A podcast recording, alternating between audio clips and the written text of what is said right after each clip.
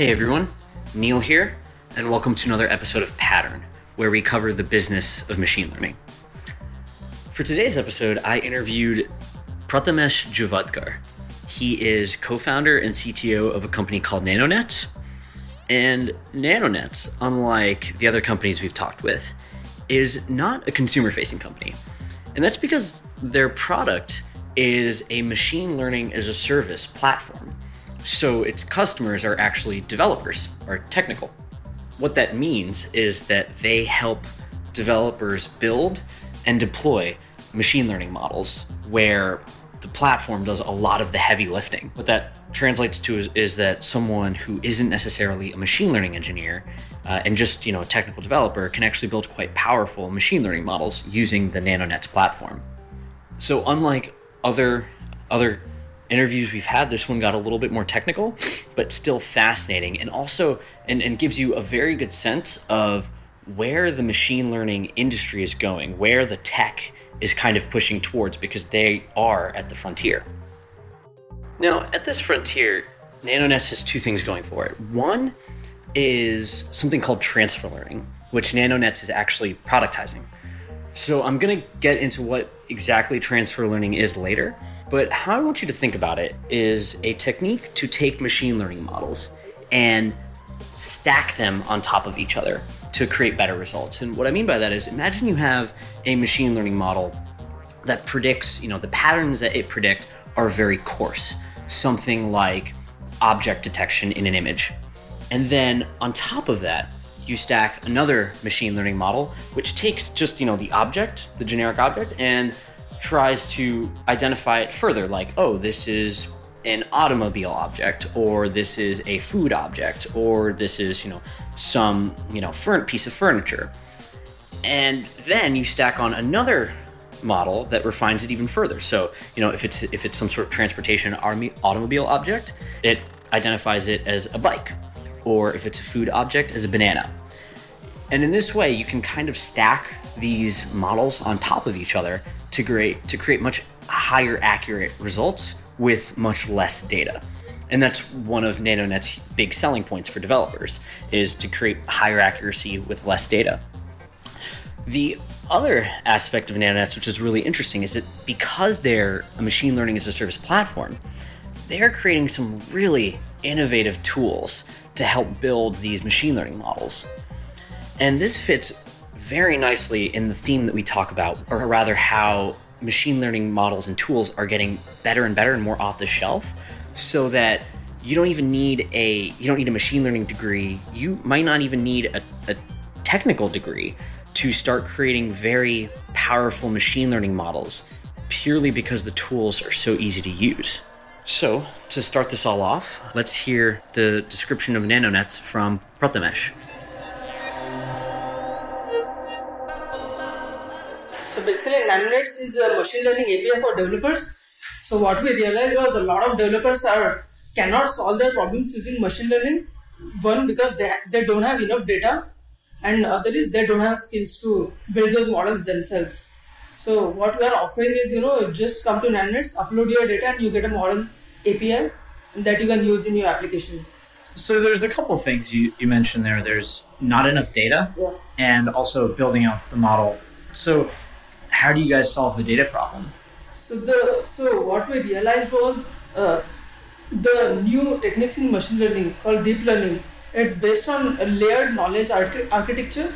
So basically, you know, if you look at multiple problems, they have same basic concept. So let's take a, an example of vision, computer vision. So a lot of uh, computer vision algorithms have same basic architectures layers. So you know, on the basic level, they will start to recognize basic shapes like squares, circles, and after that they will look at complex shapes like uh, you know what is a bean or you know what is a cat. So all of these concepts are common across lot of machine learning tasks. So what we do is we build these pre-trained models. So you know all of all of the basic concepts are already there, and you just need to add your small data to build the build the model for your application. Got it. So you're building off of, and this is the concept of transfer learning, yeah, where you yeah. build off of much larger, much much better trained models Yeah, with, that are trained with a lot more accessible data. Yeah. What sort of problems are being solved by by these developers? Are there any like um, have you have you looked into some of the things that developers are uploading and what specific identification problems, just to get a sense of what a granular versus more coarse uh, machine learning problem is? Uh, so so so we only started with computer vision problems, so like image based. So the so our initial hypothesis was you know uh, the companies so or the developers uh, who are looking to solve computer vision problems will be from some of the limited verticals like let's say e-commerce they deal with a lot of images. Uh, the travel industry they, they deal with a lot of images. So when when we actually saw the usage, a lot of the, our models that were built on nanonets were from these verticals. So now what we have started doing is we have started uh, building pre-trained models uh, that are specific to these verticals. So yes, you know, so in the background we'll have pre-trained models for e-commerce, we'll have pre-trained models for travel, and you know, based on what problem you are trying to solve, we'll automatically choose best model for you, which will give you higher accuracy than any other solution. So, as you heard, using these pre trained models, NanoNets is able to deliver higher accuracy with less data. And that's one of their really big selling points. So, if you ask yourself, well, how does that happen? It happens with, with transfer learning. It's the secret sauce behind NanoNets. And transfer learning is fascinating because it really goes back to how your brain works and how information systems get information into them. So, the example I usually like to go with is how we process what we see from our eyes. It's your, it's your visual cortex system. So, light comes in from your eyes, it goes and hits your visual cortex, which is in the back of your brain, and different nerve cells react differently uh, depending on light that comes from the top half of your eye, or the bottom half, or the left half, or the right half. And from there, that information passes on to another layer of nerves, which processes things like color or um, edges or and lines. And so it's slowly gathering that information representation. From there, that pass that information passes to two different systems in your brain. One's the dorsal stream, and that takes the the input and it determines where the scene is. So it's it's more of spatial information. And then you have another system, which is the it's called the ventral system, and that's the what. That is given the lines and edges and colors that the previous nerves detected. Um, how do we determine what they are detecting? And within that, even there's even further subsystems of uh, some some area of the nerves that detects faces, or another that detects body parts and then putting all of that together, you then go to a very domain specific piece of your brain called the hippocampus, and that correlates all that information, the spatial information and the object recognition information, and it puts it with uh, past memories and associates saying, hey, this thing I saw is on a road and it has two wheels, so it's probably a bike. And you can see that the brain has this very common pathway where it starts very coarse and then slowly filters down to get to exactly what scene you're looking at. And that's what transfer learning is. It takes coarse models and you and builds these these coarse models on top of more fine ones to slowly get more accurate results. Another a, more concrete way to think about that is let's say you have a data set of, of clothing items and you want to determine if which ones are jeans. You want something that predicts that can look at an image and say this is a jeans or not jeans. So you have clothing and you label it, you know, one or zero if it's jeans or not jeans, and you pass it through this machine learning model. Let's say it's a neural net, and it predicts. It has some prediction. It recognizes some patterns. Now, let's say you also have a data set of airplanes. So what your brain would do is it would actually use the data from both the airplanes and the jeans, you know, everything passes through that common layer to help recognize objects. So we're actually, you know, there's a lot of information in that data set of airplanes that we're just not using. Well, how could we use it? We could use it by creating a very generic machine learning model. So let's say we had a generic model that just detected objects, just generic objects.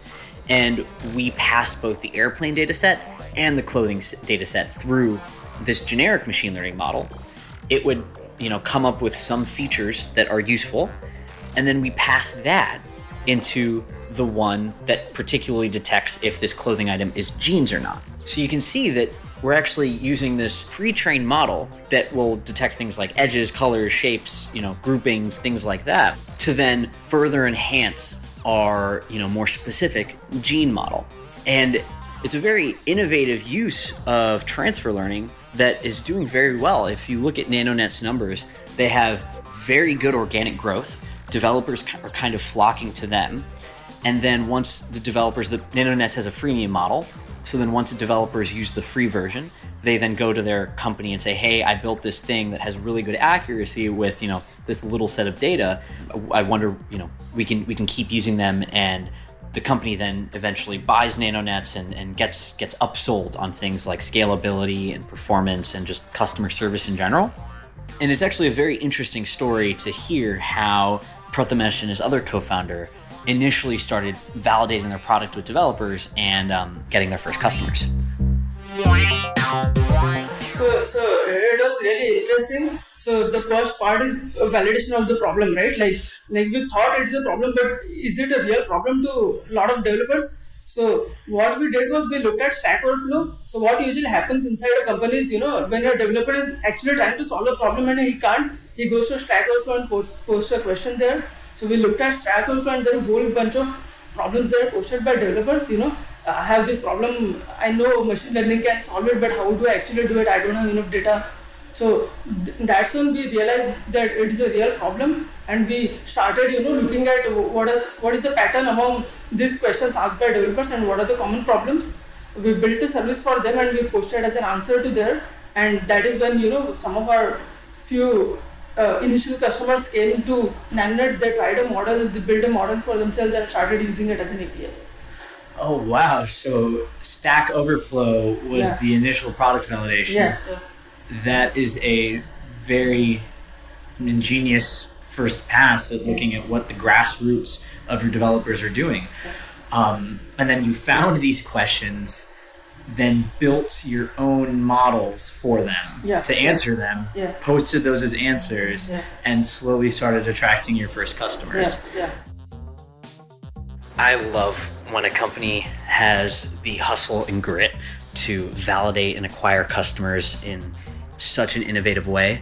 Stack Overflow is a central hub for almost all developers in the world is just a resource. It's a public forum for people to ask questions to each other and it's a go-to for almost all developers that I know. Now, given that they have such a strong bottoms up approach to their business model and a value proposition that is almost lofty in that it says you'll get higher accuracy with less data, NanoNets has definitely faced some challenges educating their customers to not manage their expectations. And in turn, it's pushed them to make some really interesting machine learning tools. Okay, but it seems like at some point you could just have, you know, if, you know, if the if the amount of data that they give you Yeah. is not proportional to the number of categories that they want to predict, Yeah. then there's almost nothing you can do, uh, or or is there? Because I, I would imagine if I give you a hundred. A hundred data samples, Yeah. and I needed you to categorize it into a hundred different buckets. Yeah, yeah. The chance of overfitting is so high. Yeah, right, right. So is there is there any sort of warning or indicator that you can give to people saying, "Hey, are the number of inputs doesn't or the number of data inputs is not in proportion to the respective, you know, Yeah. output categories?" Yeah, so, so we started seeing that. So a lot of people, uh, you know, they just upload like 30 images. So, Yeah. you know, you have to test on three images and let's say you get 100% accuracy, then think that the model is, you know, good enough for my use case. So, so we have started, so, uh, so whenever you train a new model, we have started giving out all of these, you know, different graphs, you know, uh, how, how the accuracy changes when, you know, let's say you upload more number of images, uh, what are the expected number of images you, you should upload to get a certain level of accuracy or you know what are false positives what are true positives and all of these graphs that make people uh, uh, like to help them understand you know how, how this works because essentially for them it's it's a simple interface right? I just upload an image and i get an api but there are a lot of these intricacies where you know one of which is overfitting. If you don't upload a lot of images if there are multiple categories then the model will certainly overfit you know. It will just try to remember whatever you have inputted and it will just give that as an output.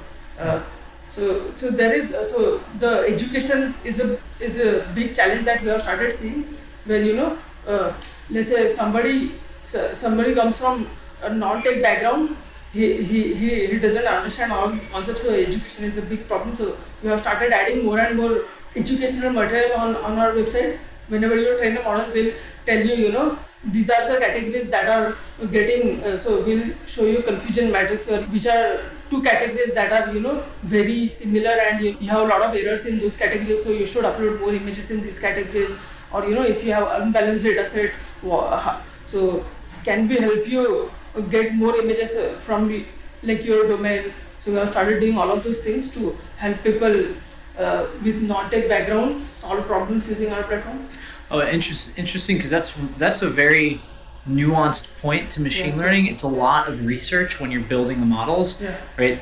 Data scientists are in demand for a reason. It's because yeah. they have a lot of you know experience, and and to do that, you really need to visualize the graphs of how does my accuracy change with more in data input? How does my accuracy change when I change my regularization parameters?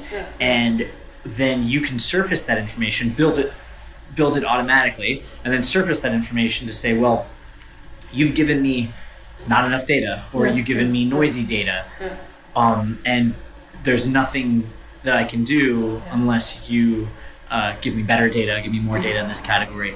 Um, that is a really cool problem, but I can totally see how you how how it kind of appears yeah. because you promise the promise of NanoNets is, is accuracy with little data. Yeah, so yeah. as soon as you hear that, you can see someone saying, "Well, I have ten pictures. Yeah, Let's see how good NanoNets really is." And so if you promise too much, it becomes. So, so, so we have started uh, sort of converting, you know, these technical challenges where you know something like overfitting or you know unbalanced data set into actionable information to your customer, where you know if it's uh, overfitting, then you tell them that you know these are the number of images that you need to upload to get you know better accuracy or you know a more generalized accuracy where you can actually start using it for your problem. Or you know let's say somebody is complaining that you know uh, he trained a model but he trained a model on completely different data set and he is using so there is a different distribution for the data he trained the model on and he is actually using it for very different types of images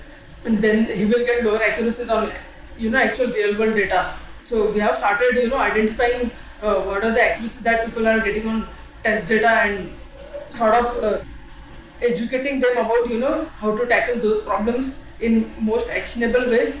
So I think that that is the big challenge that we are facing right now, where you know uh, just just giving actionable education on you know how to train a better model or yeah i 100% see that that's a fantastic product route to go yeah. um, i hadn't realized that that was part of your solution but i could see how it makes sense because you're getting all these api calls you're seeing what the accuracy you're getting on them um, seeing where your models are breaking down yeah, yeah. and then can feed that back and say well if you give us these many more categories if you give us this this much more training data we can do we could do much better. Yeah. You know, wh- where are the where are your diminishing returns and where's your your bang for buck? Yeah. For for training data. What I love about what NanoNets is doing here is that it's all leading down the path of commoditization of machine learning tools. So you don't need a machine learning degree or a technical degree to use these tools and start answering questions that a machine learning engineer would generally answer. Things like Is my data underfitting? Is my model overfitting? Things like that. And by making all of this easier to use, you're just going to spread it more ubiquitously, you know, in the world around us. In the last part of the episode, I wanted to go over how NanoNets does what they do, which is how do they create custom models for each customer? These models are all neural networks and neural networks are unique. They have different number of layers in between the input and output layer. They have different learning rates. They have, you know, the different number of iterations over the data set when you learn. You can imagine that if you don't iterate over it enough, then you don't learn enough and then you're underfitting your data. But if you iterate over your data too much, then you start predicting patterns that are just just specific to that data set and you get overfitting. So answering the question of how does NanoNets automate the process of creating unique neural networks was fascinating. So what, what we do is, you know, let's say let's say you uploaded your images, right? Now in the background, what we do is we run a lot of experiments with different hyperparameters, and because you know we only have to train last couple of layers, it becomes simpler to experiment with different hyperparameters, and the training gets like very fast, less number of parameters to tune. And so what we so let's say you upload image, right?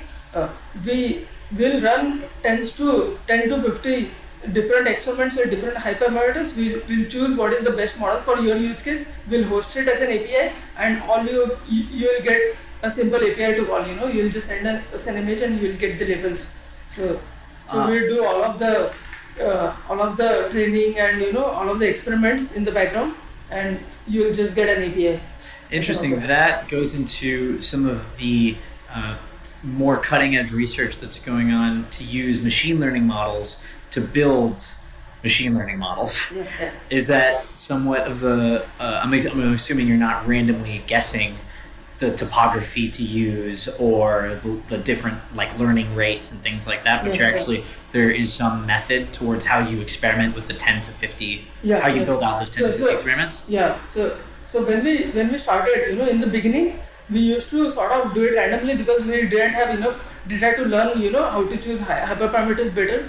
But as we have, you know, started getting more and more developers and they are training more and more models, we have started learning about, you know, how to choose this hy- hyperparameters so that we can give give you a trained model fastest. So you know that is the separate part of you know learning how to train a model or you know learning to learn sort of. Learning to learn. Yeah yeah. So, what you're telling me is that for every additional customer that you get, you're getting better at creating an algorithm to create the models. yeah yeah Is Yeah. that is that true? yeah That's really interesting. One of the questions I was going to go down into was how what is the what's making you stronger with each additional customer and this is definitely one of those Yeah. one of those things because you're building out so many it's almost like this is a completely separate side of your business Yeah, where you're building out a competitive advantage by just building out Yeah. neural net models you're almost machine learning the data scientist yeah so you have very meta a model that builds models yeah. that model, what are sort of the inputs and outputs if you had to describe that particular model? Uh, so you're talking about the model that learns how to choose hyperparameters How to choose hyperparameters? Yes, Yeah. So so basically we look at uh, uh, so so it's it's so what happens is you know let's say you gave us a problem to solve right like one developer came and he uploaded some images right so what initially we used to do was we initially used to run a lot of random experiments. So each experiment have will its uh, will have its own hyperparameters and we will look at you know how it is learning what is the curve uh, how many learning steps it it reached how, how much accuracy. So all of that data goes into the model that you know finds out how, how do i choose better hyperparameters for the next experiment.